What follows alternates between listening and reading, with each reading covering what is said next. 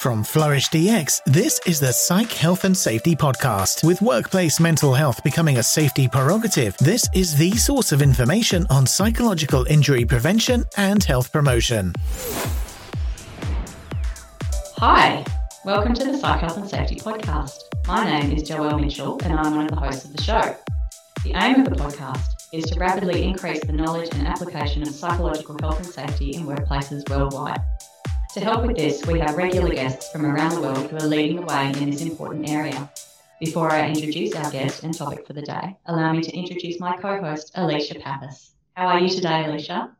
Hi, Joelle. I'm not too bad, thank you. It's um, um I'm coming to you from Melbourne, and um, you're based in Perth. So I think we had a chat earlier this morning, and you asked me how I was, and I said, you know, it's just a, another day in lockdown here. So I don't even know what day we're up to. It's 240 something. Um, so not much to report apart from, yeah, it's just Groundhog Day and that's it really. Yeah.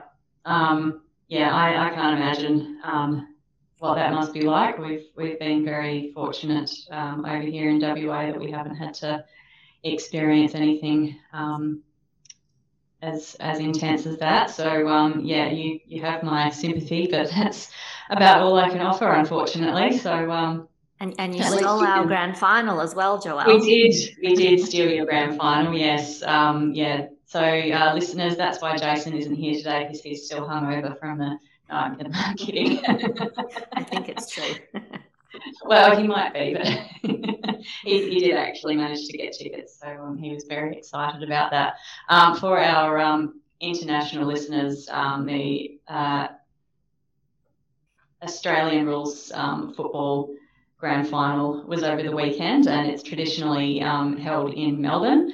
and due to COVID lockdowns, um, last year it was held um, on the Gold Coast for the first time ever, um, and this year it's it's been held in Perth, Western Australia, which um, probably up until maybe two months ago would have been just considered an absolutely um, impossible scenario. So um, the things that happen when you're in a pandemic. Mm-hmm. Just as long as it comes back next year, that's the main thing. I'm, I'm sure it will. And the um, the, the Melbourne team won, and it was a mm.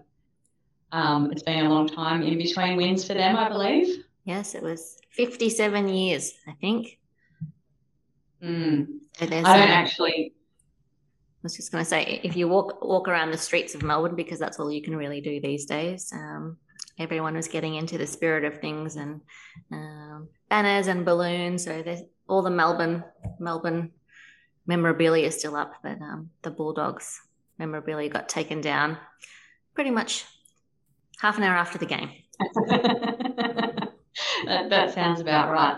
Um, I must admit, I don't actually follow the AFL, so I'm a little bit um, oblivious to all of it. But um, I, I heard the fireworks from my house, um, and by all accounts, it went well. So well done Melbourne Demons, is it? Demons? It is. Yes. The D's. if there's any Demons listening, congratulations on your big win. All right, so let's um, let's introduce our guest for today. Uh, so she holds a PhD in psychology and has conducted extensive research in the area of occupational health psychology, focused on workplace bullying, occupational stress, and mindfulness. The research projects have been undertaken with food retailers, safety regulators, healthcare, retail, and correctional services.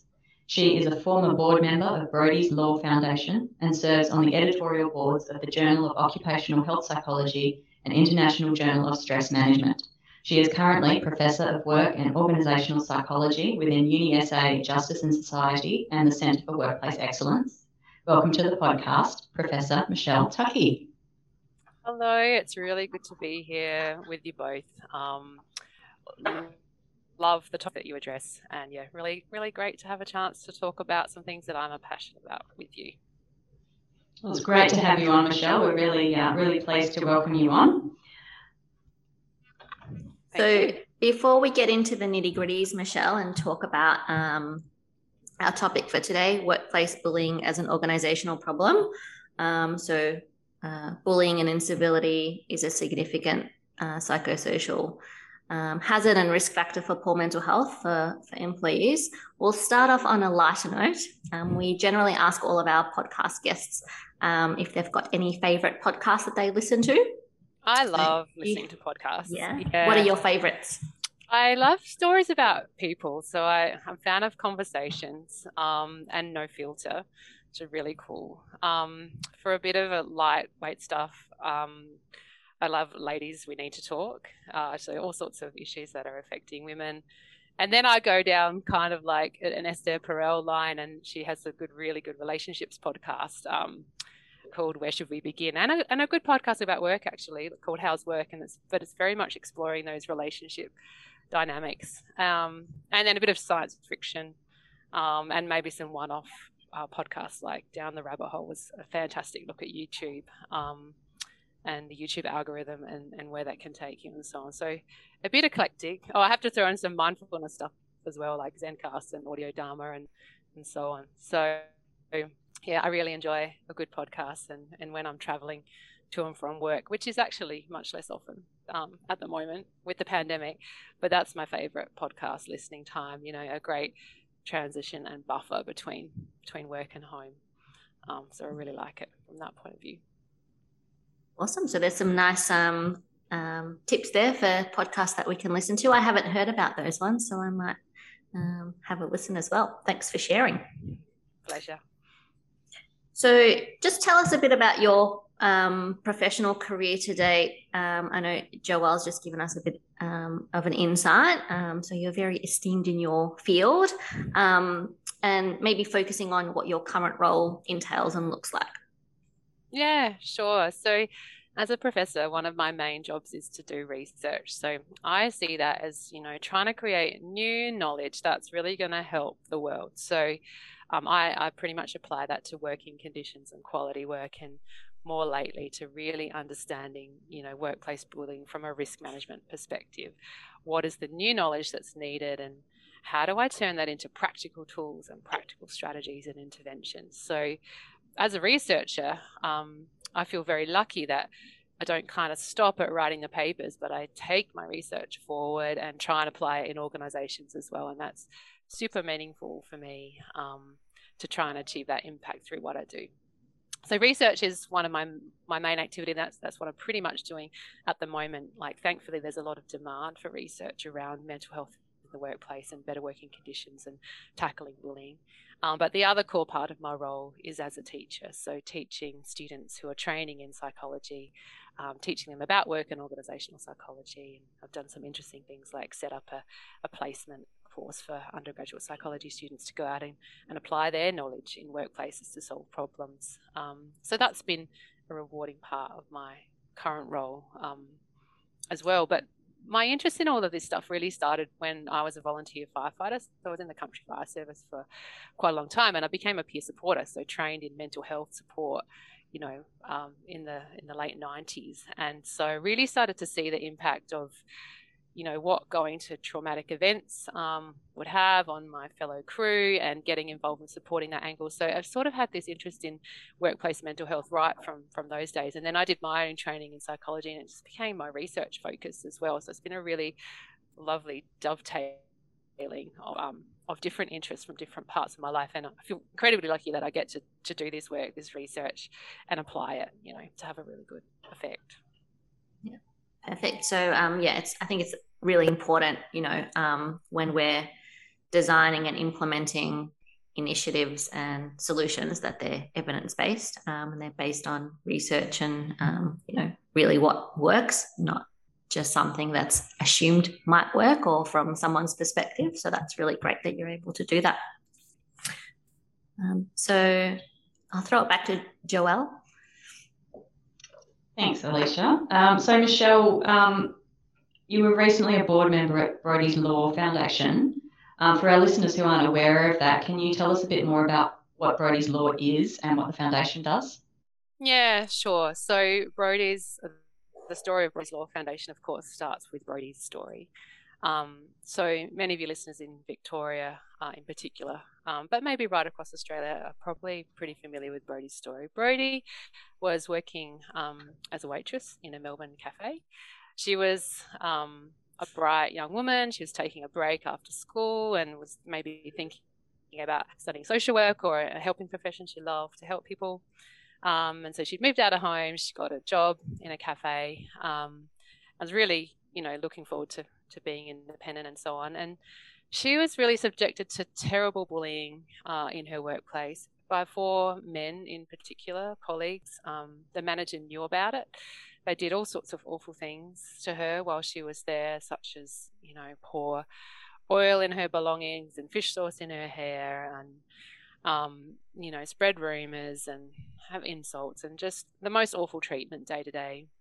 It was hard for her to respond her colleagues kind of knew about it, um, but the manager had already given the signal, you know, that we're not going to take any action here. And this is, I'm sure, an important point that we'll come back to later in the podcast, just the important role of managers. But because the manager had the attitude of take it out the back, you know, there was she was kind of powerless to do anything about it, and eventually, not knowing how to respond, she took took her own life. Um, and so that's really the tragedy at the heart of, of this foundation. And foundation is led by her parents, Damian and Rae, who I've really had the pleasure um, to, to support and to work with over a number of years um, as, as a director on the foundation. And so a way, a way of moving forward for them was to try and do something positive around this issue. You know, just seeing the really awful and the, the terrible impact that bullying can have, and and the pain that it brought um, to Brodie and, and to their family they've just channeled that into thinking we've got to do something positive about this. So the foundation is very much set up around workplace bullying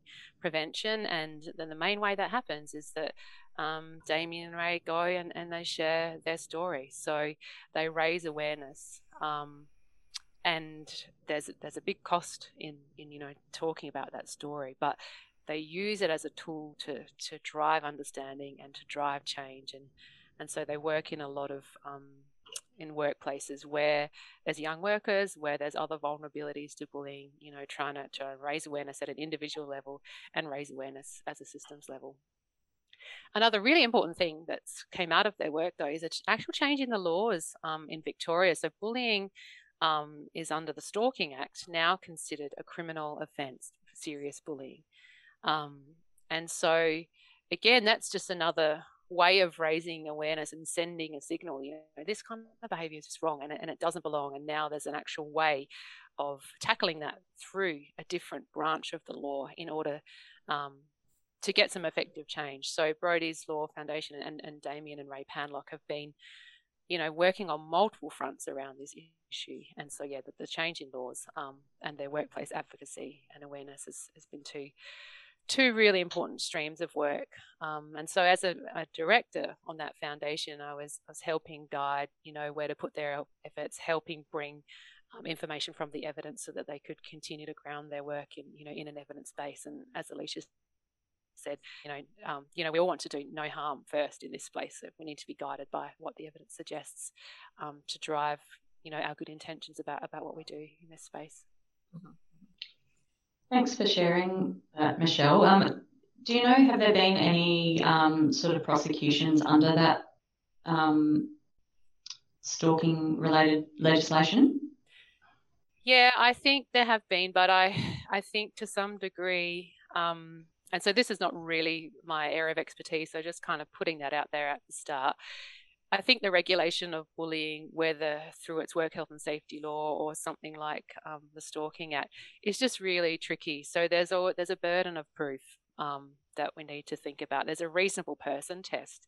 Um, so bullying is all about you know action, unreasonable actions that create a risk to health and safety. Um, it doesn't include reasonable management action taken in a reasonable manner. So that's not really very black and white about what that is. It can be really hard for workers who are being bullied um, to know that it is. In Brodie's case, I think it was much clearer that these behaviours, you know, did not belong and were harmful and creating harm.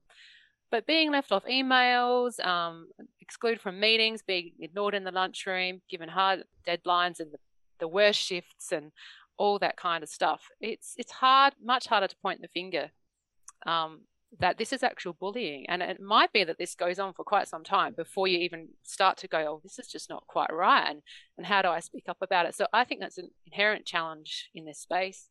It's an inherent challenge for organisations that want to tackle this, and it's definitely uh, a challenge um, in the legal space. And I've done some expert witness work, um, and and I could see from my lens, you know, a clear pattern of bullying, but what's documented and what's counted as reliable evidence from a legal standpoint, there can be a really different picture.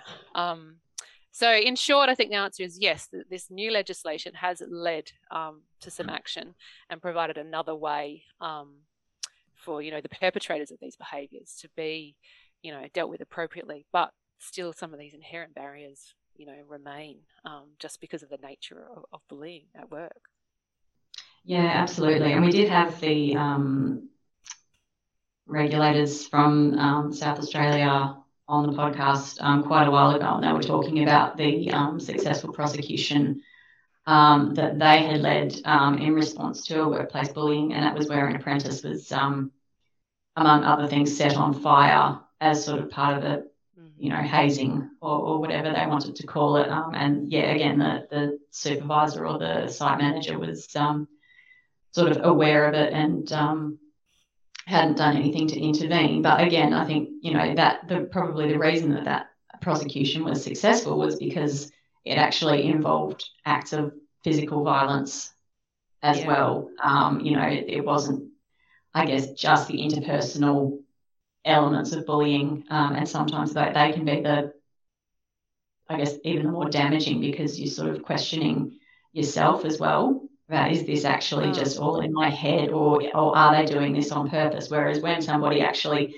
you know physically messes with with your stuff or with your your person um, that's you know that's a much clearer line i think. Absolutely. I think you're now pointing to one of the fundamental challenges around psychosocial hazards right? They're just less visible. They're less tangible. It's hard to point to what they are and it's hard to point to their impact. And so think this is a, a, just a fundamental challenge for getting really good understanding and really good practical solutions. Um, and so, if we have to rely on it getting so extreme that people get set on fire or people take their own life, like we're really failing in actually trying to address this issue. And it's one of the reasons I focus so much on prevention. So, um, let's actually create the right kind of working environment. Um, let's address the root causes, address the risk factors, uh, and just reduce, you know, the possibility that bullying can even happen in the first place, um, because it can just escalate so much, yeah, and people question themselves, and then the harm is caused, you know, almost almost when there's no way of going backwards and resolving that effectively. So prevention is absolutely much better than cure in, in this context.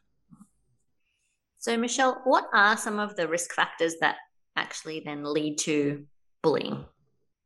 Yeah, bullying very much, um, as I see it, but you know, according to the evidence base, is, very much an organizational issue. So that's the, the, the, title of this episode, mm. right? It's an organizational problem. We need to start thinking about it as such. And what that really means is that the working environment, the systems of work, um, job design, work organization, they're really seen as the fundamental root causes of bullying. So bullying shows up in terms of um, various behaviors between people. So it, it, looks like a behavioral problem. But what we know is that these behaviors are enabled and made possible um, by these, you know, deeper structures, um, just everyday ways of working, um, different aspects of job design, different aspects of leadership, really, you know, say whether bullying is possible or not. Um, and yeah, and whether it's rewarding to actually, you know, to, to, to do bullying. So for me, I think about you need some enabling conditions that make it possible, and you need some motivating factors that make it attractive to, to like so having low costs, for example, or strategically positioning yourself might be a motivator. But the enabling conditions are really um, more to the point of your question, the risk factors. So what we know is in unhealthy working systems, in high stress working systems, they really are, um, you know, where the risk factors for bullying are found. When job demands are really high, um, such as workloads, uh, but also demands like um, lack of role clarity. So just having really unclear boundaries around your role and your scope of work, um, having a lot of demands around bureaucracy and, and red tape. Um, when those things increase, the likelihood of bullying increases too. and having low what we call job resources so that might be the tangible resources you need to do your work computers and equipment and people and budget and time um, or it might be what we call psychological resources like job control and social support so the, to the extent that you don't have those things um, the likelihood of bullying increases. So it's kind of like they create a bit of a melting pot um, in a stressful system that eventually shows up um, in terms of these you know conflicts and interactions that can become bullying. In my work in particular i've focused on what i call work organization practices. So how are we bringing people and tasks um, together? How are we structuring things through rosters and schedules um, through allocating tasks and workload, through providing the right kind of training and career, progression, and how do we manage the performance of staff and appraise it and reward it and manage their underperformance? And do we just have a really safe climate around mental health and a safe, physically safe working environment? I've kind of focused on on those things um, because they're things that we can change if we understand how rosters and scheduling might be used in the bullying process or around um, allocating tasks and so on, we can actually unpack that and we can address it and we can concrete changes. So, so going back to what we were saying before, trying to get some more concreteness, trying to get some clearer practical options for how we might address those risk factors. So yeah, it sounds like bullying um, is loaded upon by other risk factors. It's not just um, you know a risk in itself. It's not just a behavior in itself. There's other factors, work related factors that contribute to bullying or make it more likely.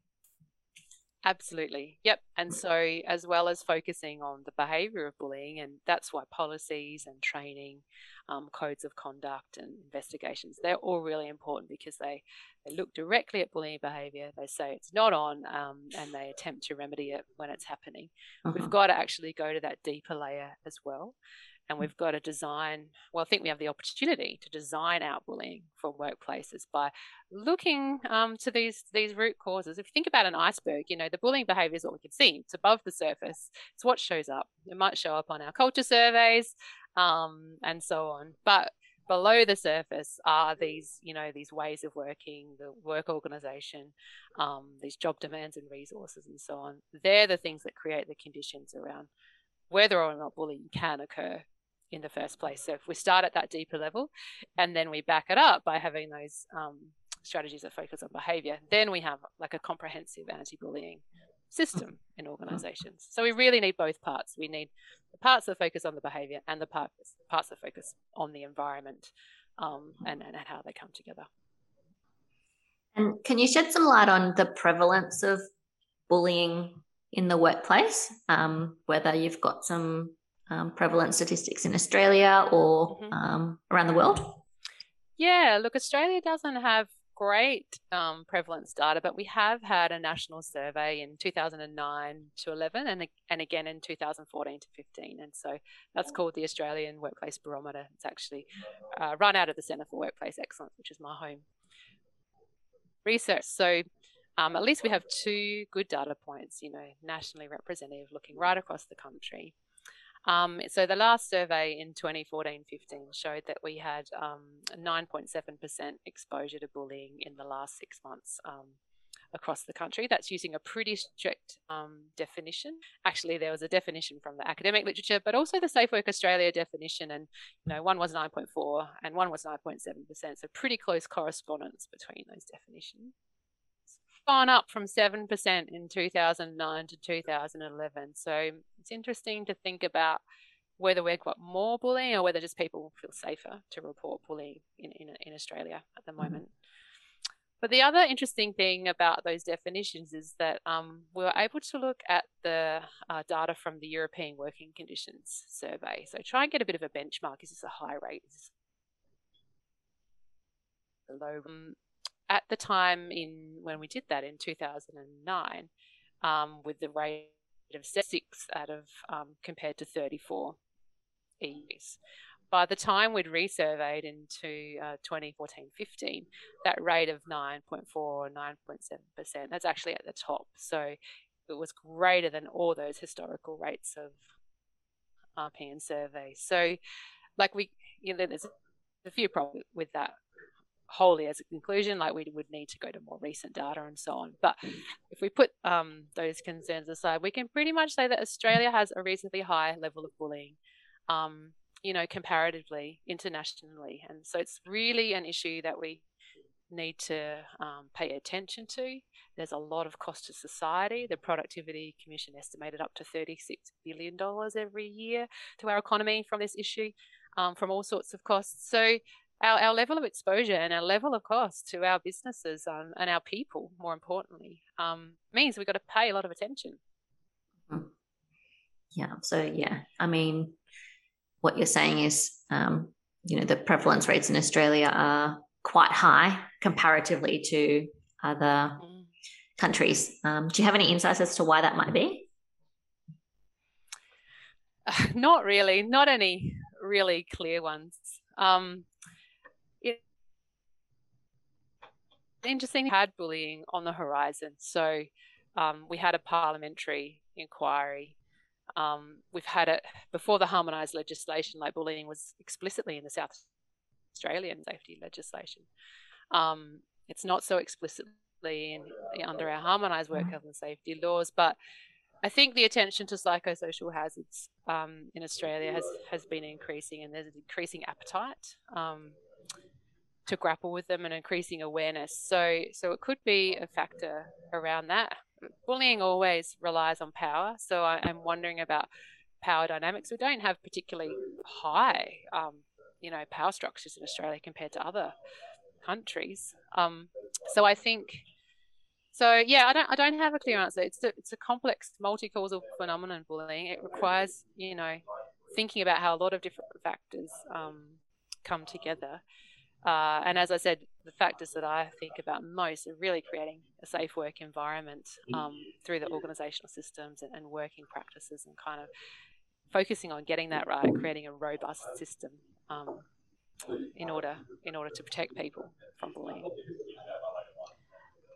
So, um, I guess look, looking at that, um, what are some evidence-based strategies organisations can put in place to actually prevent bullying. So addressing those um, those I guess leading factors. Yeah, I think that's really where the gap is uh, in a practical sense in organisations. So um, good foundation around strategies that focus on behaviour. So having a great policy in place and a way of making it, um, reporting bullying um, and investigating it, having bullying awareness training and so on. So the gap that I see is really in okay, what are we doing directly to address those risk factors? And Safe Work Australia's guidance is really clear that you know a risk management cycle can be used and should be used to address psychosocial hazards. Uh, like bullying, just as it should be used to address physical hazards. So, I very much think there's an opportunity for organisations to think about bullying as a work health and safety hazard and, and approach it as such using a risk management framework. So, this would start by looking at the nature and level of risk and in a particular organization what what are those um, factors around your job design around your working practices that are where bullying might come in? Um, then once that's understood um, actually you know working with your staff to think about what the solutions um, might be. So we can call them you know what control measures do we need to have in place and then reviewing and evaluating those control measures, making their working, uh, making sure they're working as planned, and, and then that risk management cycle um, can start again. So, so there's good guidance material um, from Safe Work Australia uh, at a broad level around, you know, using that risk management cycle to address bullying. And this is also pretty consistent with the literature on organisational interventions. So there's quite a lot of literature on um, interventions to protect the mental health and well-being um, of staff and they all say to say to follow that same kind of problem solving cycle. So it would begin with preparation and, and be clear that we're going to do an intervention and that we have priority and resources go to that. Then it should start with a risk assessment. Um, we should always have an intelligence led intervention. Um, so gather some data use a risk management survey or some other kind of um, tool then we have some kind of co-design or participatory approach that involves you know workers right up to senior leaders actually working with the data and deciding on what the solutions are um, implement them and evaluate that. So the principles are, are, are very similar between work health and safety risk management and between you know the established approach to organizational intervention. So I really think fundamentally that's that's what's missing, and that's where the opportunity lies for organisations to do something differently um, in this space. Yeah, so I mean, what we always um, strongly recommend to our clients is that, you know, once they've actually done that initial sort of screening to say, right, well, these are the hazards that are present in the workplace, you need to do a lot more consultation to understand, you know, what are the what are the triggers that are causing those hazards to actually manifest into risk. So I think, um, yeah, when you're looking at bullying, it's one of those classic ones where, you know, okay, well, we've got a, a policy about bullying and we've got a code of conduct um, and we've got, you know, training for people. Um, and then we've got a, you know, a complaints process and an investigations process and then a, you know, whatever um, disciplinary outcome is deemed appropriate depending on, you know, the investigation findings. Um, but yeah, none of that really gets to what's actually driving the mm. bullying behaviour. It's all about the behaviour um, in and of itself, sort of as an individual person who's choosing to engage in that behaviour rather than looking at what are the workplace factors that are actually potentially triggering this behaviour. Absolutely, you're spot on. And so, yeah, the survey is just um, a guide where to look. So it kind of, you know, the survey, the data, whatever you want to call it, shows us, okay, we need to look over here. Um, and the consultation piece is just is just vital. So there's really good evidence in my in my own work, but also in the broader literature. Um, that consultation and participation in itself is an intervention. You are giving workers control, you are giving them a voice. This can have positive effects, regardless of any other solutions or strategies um, you come up with. But more than that, you need it. You need their insights. You know, people are experts around their own work, they're experts in their own workplace, um, and they can build on the data that you have from a good, reliable survey tool. Um, so, as you say, identify what those triggers are, unpack what's actually going on, and then your solutions can target those true underlying causes that are coming together to show up as bullying or to show up as absenteeism or strain or burnout or a whole lot of other, you know, ways that these same underlying causes can, can show up and really um, affect workers and workplaces. Um, just, I guess, another um, observation I think that, that I've made, and I'm interested in your views on it.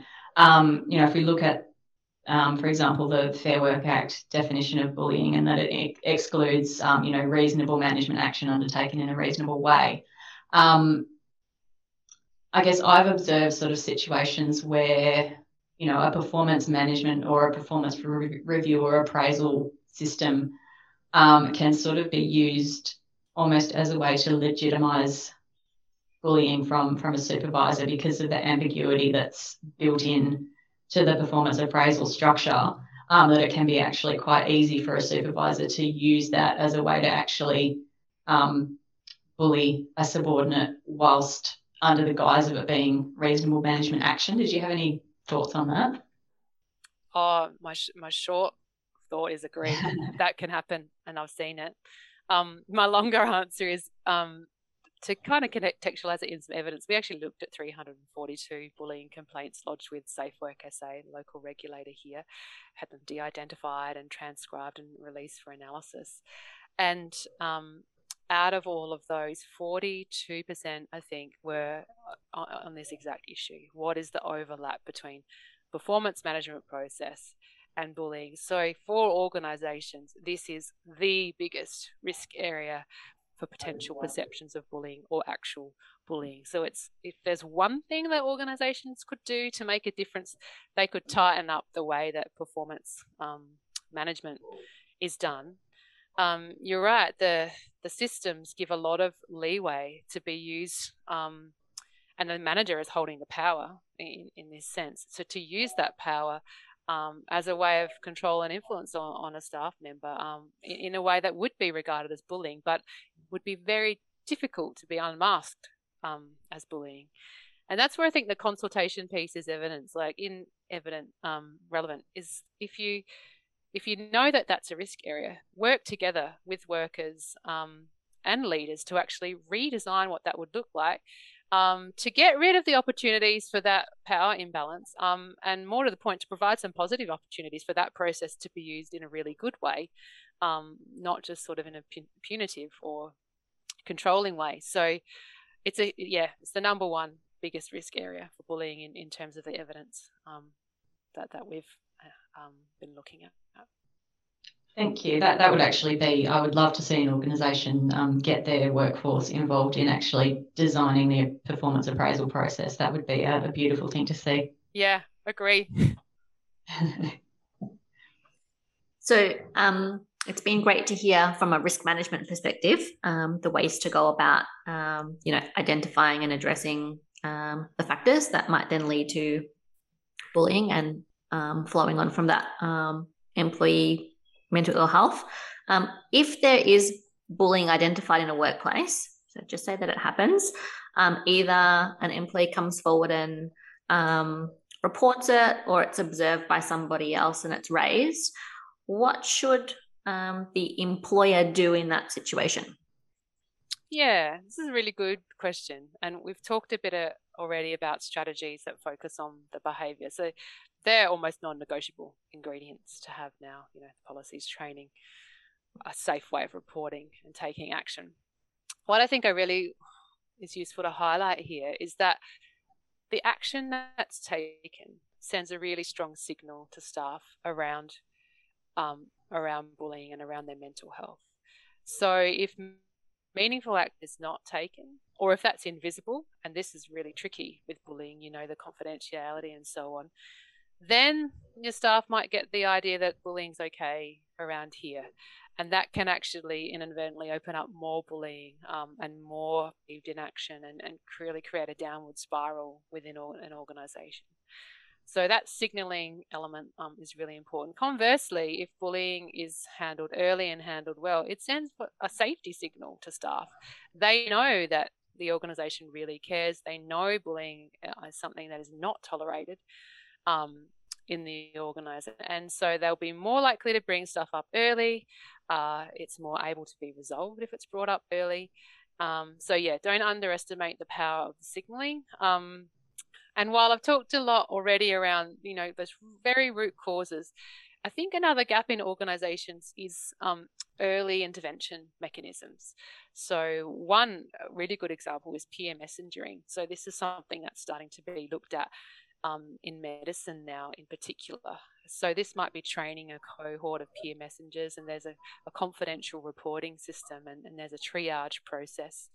And then, um, depending on what it is, a, a, peer messenger goes and talks to the staff member and, um, you know, says, "Hey, okay, this happened yesterday. Tell us, tell us what's going on." You know, so approaching it both from the point of view that the behaviour is um, not okay, but recognizing that that behaviour is you know becoming manifest maybe because of the stressful work environment and the consequences and so you're getting those messages across early um, you're building awareness you're building ways of resolving it so i think there's a big gap there we've got these behavior focused um, policies and procedures. Um, we know there's a need to look at the root causes, but what's in the middle in terms of early intervention. And I'd really love organisations to think about that. Once once a bullying case is escalated formally, it's very hard to de escalate it. It's very hard to get a good solution to repair the relationships. Um, you know, that process of an investigation can actually um, create a lot more harm um, to individuals, but also to the relationships. Um, so, yeah, early intervention is really important.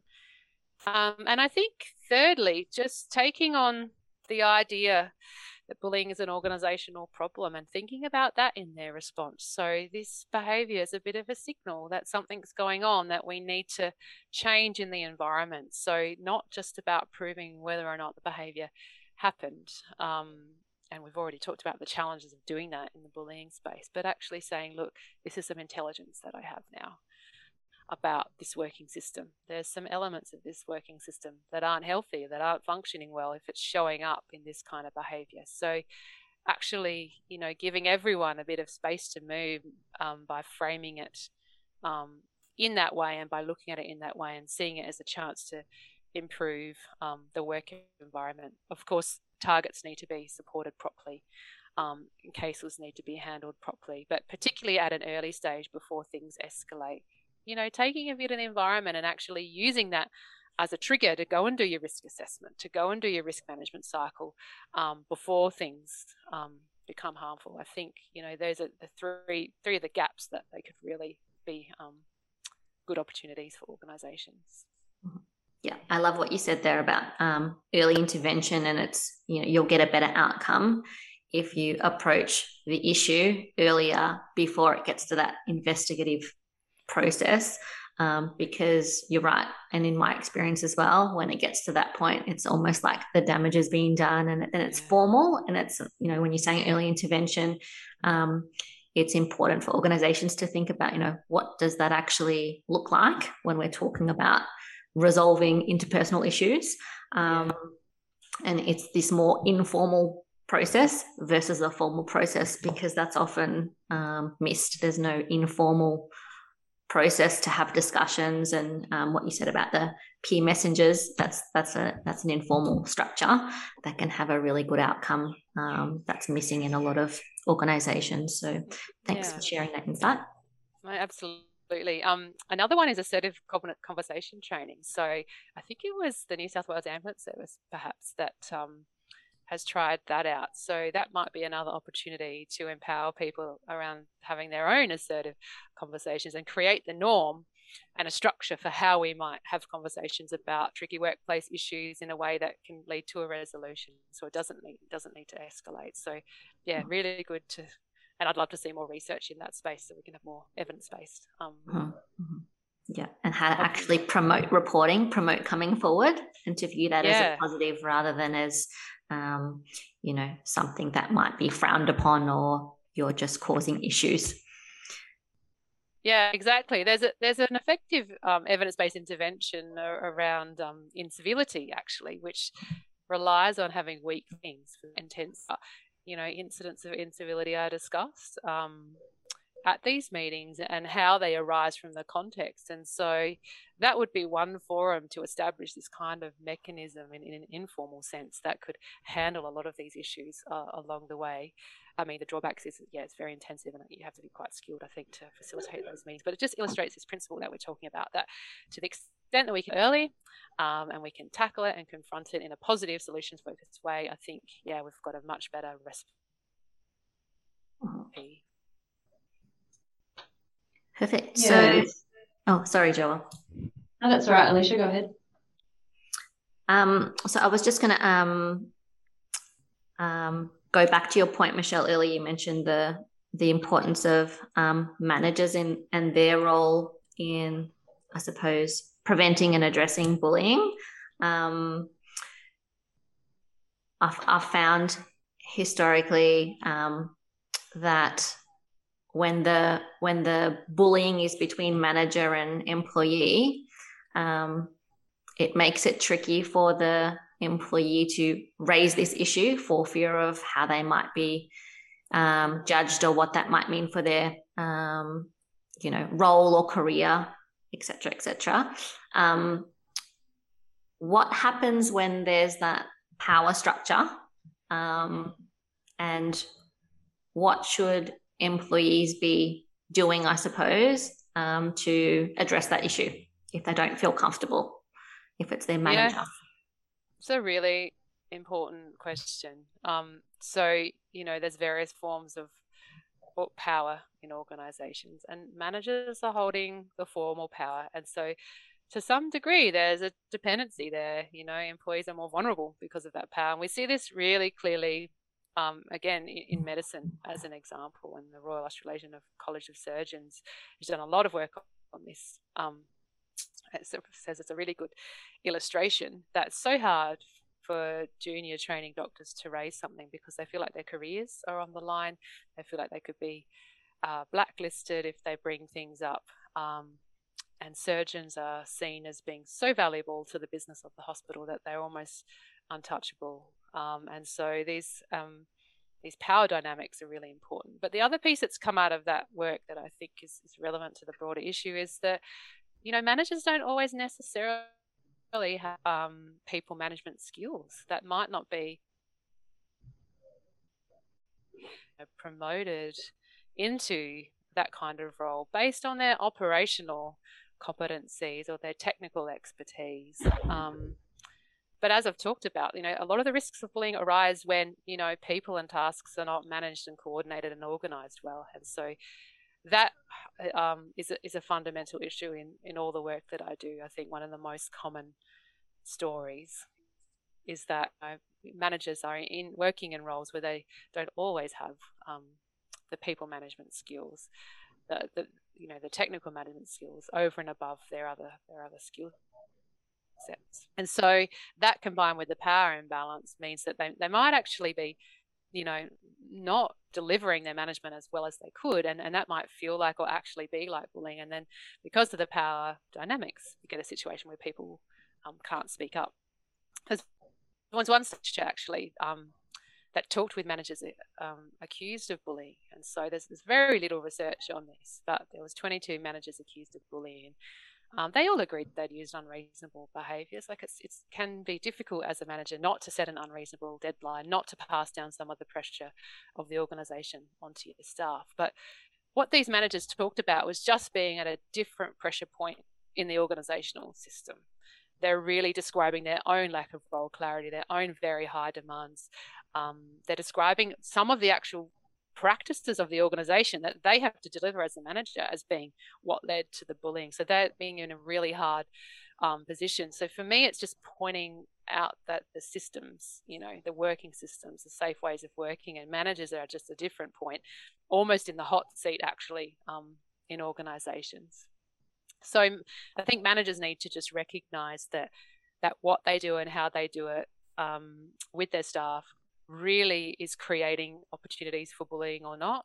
It might be perceived as bullying directly by their staff, um, or it might create opportunities for others to bully. So that if they can increase their management and leadership skills, and they can ways that you know around allocating tasks and workload, around having clear roles for um, jobs, um, that's really important. Uh, getting workers involved is really important um, for managers. So that consultation piece again, don't feel like you have to go it alone as a manager.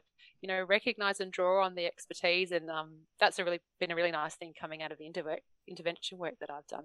The managers involved say now, "Wow, I can just work differently with my staff. It's, it's not all on my shoulders. Um, when I have a problem to solve, I take it to the team, and the team come up with solutions. Now we're just creating a different culture."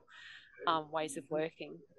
For employees, though, who might be experiencing bullying from a manager, this is one of the hardest situations um, to begin with because that power imbalance is likely what is sustaining the bullying. So, um, recognizing that early is really important. Um, t- going outside that power structure, so talking to a trusted colleague or talking to HR um, a bullying contact officer or getting some other advice. So, what other power can you bring to bear? Like, if you're an employee, eh, that, that can help you withstand the bullying. Um, um, just calling it out. I, I was I've been bullied um, before at work, and um, I was a very um, young academic, new academic at the time, and someone was kind of bullying me behind close quarters, would come past my office and different things, and there was an opportunity in a meeting to call it out one day um, to just kind of point out, oh, yeah, so remember when you came past my office and you said that last week? You know, it kind of connected to the issue at hand. And I took that opportunity to, to call that out. And that ended up shifting the power dynamic. And so somehow shining a light on what was going on, not through these bullying mechanisms, but just trying to shift that power dynamic it's very hard because it's an organizational issue and because it's very hard therefore to shift the organizational ecosystem that it puts employees who are being bullied really tough spot. Mm-hmm. definitely. So um so let's talk a little bit more then about line managers. So we do we do talk a lot on this podcast about i guess the the critical role of line managers in um, sort of protecting the, the psychological health and safety of their team members. Um, if we're looking at bullying prevention and assuming that the line manager isn't the one who's perpetrating the bullying behaviour, um, so you've talked a little bit about about what they can what they can do. Do you have um, some more sort of examples or um, maybe a, um, a case study or something that you can share? Yeah, absolutely. So um, I'm doing a lot of work in supermarkets at the moment, uh, 70 supermarkets, and um, especially now in COVID times with lockdowns, panic buying, and so on. There's incredible demands there. So we really have a really stressful organizational system. Um, and what tends to come up in when we do our risk assessment surveys there is things around base training um, things around recognition and rewarding performance and um, tasks and workload. So we think, okay, what do we do when we explore these domains? And so the, the story that we hear is that um, if people don't come in with the right training, then they can't do the work efficiently. Um, then there might be an underperformance problem that needs to be addressed. But we're also busy trying to deliver the stock demands and so on under COVID that we can't actually slow down and help people to to lift their performance and besides, all we get is negative feedback. We don't get any positive feedback anyway. So I think it's kind of knowing what those drivers are and recognizing how they come together as a melting pot, as a system to show up as bullying or just to show up to affect um, mental health. So managers can kind of be aware that, you know, it's these underlying you know building blocks or ingredients of, of, of good management and of good workplaces if they can work with staff to actually, you know, change some of those, and, that, and then they can make a really big difference. So the recognition piece, it'd be talking to staff, you know, what kind of feedback would you like? Um, what's meaningful to you in terms of recognition?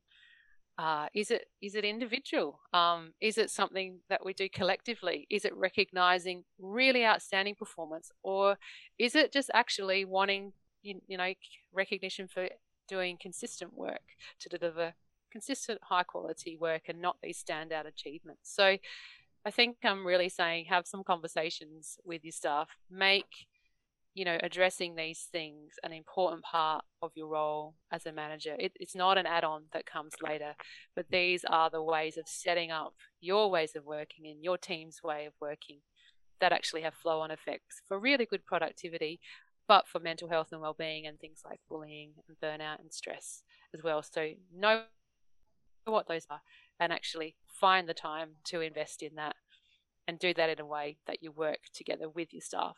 That will go a long way, um, uh, a really long way actually, to, to starting a really positive change in your team. So, what would you say to those um, to, to those managers out there who say, "Well, I pay my employees to do their job; they get paid to do their job. And if they're doing it satisfactorily, I don't need to give them any feedback because they're getting paid. I mean, you can take that view, but that's a very transactional view. Um, and people are human. You know, a, a, straight money transaction meets some of our really basic needs to survive. It doesn't enrich us as people, it doesn't lift us up to our, our best potential. There might be some people that don't want any more from the workplace, but there's a lot of people that do. So, you know, in order to have really high quality work, people want a sense of meaning. They want some feedback around how they're going. They want to know that they're doing something and that they're making a difference. So, if that's missing, then they're missing one of the most vital ingredients for feeling good and thriving at work. So, I would say that approach is more about surviving. If you want people to come to work and survive, then take the position that, you know, we can pay them and that's it. If you want them to thrive, then you've got to focus on you know these elements around meaning and responsibility and, and feedback and using that to lift people up and help them become their best. Yeah so you're actually talking there about about providing that positive feedback as a um as a as a resource for for mental health. Yeah. Absolutely. Yep a resource and a reinforcer um, and a foundation for growth all of that thing all of those things yeah. Mm. positive leadership versus just that transactional approach. Um, Absolutely. And this is a risk factor for bullying in the research. We know that various forms of positive leadership, whether it's ethical leadership or transformational leadership or authentic leadership, consistently there's less bullying in work groups that have those kind of leadership. And the reverse pattern is true. You know, there's various negative leadership styles, whether that just be a laissez faire style where there's just a lack of leadership or actual destructive leadership patterns. There's much higher levels of bullying and stress. And so, really concrete evidence about that. Um, in the literature.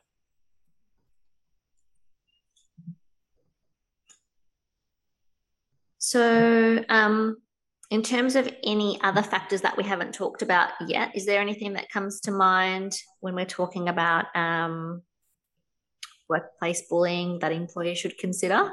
Any other factors? Yeah, something I've been thinking a lot about lately um, with the Me Too movement, with the Respect at Work report, is just the role of gender. So I think pretty much bullying is seen as a gender neutral issue, but I, am really starting to think about whether or not that's the case. And so, like it or not, um, we have various stereotypes around um, what behaviour is okay for people of different genders. And I think one of the ways that can show up in, in bullying most obviously is in terms of responses. So if a, if a man's being bullied at work, you know, what might be stereotypically okay for them is to, to have a more assertive, you know, response to that.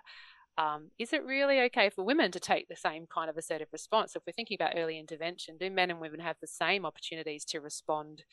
Um, or are women more likely to be silenced just because that's the way that women's behaviour is perceived? So I think this is an incredibly complex area, but uh, and I guess I'm just really a call to action to start actually thinking about okay, in addition to your working practices and structures, how might gender um, come into it. Likewise, you know, having pre- precarious employment contracts, that's a real risk factor for bullying. You know, creates that dependency there that you can't speak up um, in case your hours get docked or you, you know you lose your casual employment. And a lot of women are in that space too, much more likely to be working um, in, in terms of precarious work. So I think there's some really important intersections there.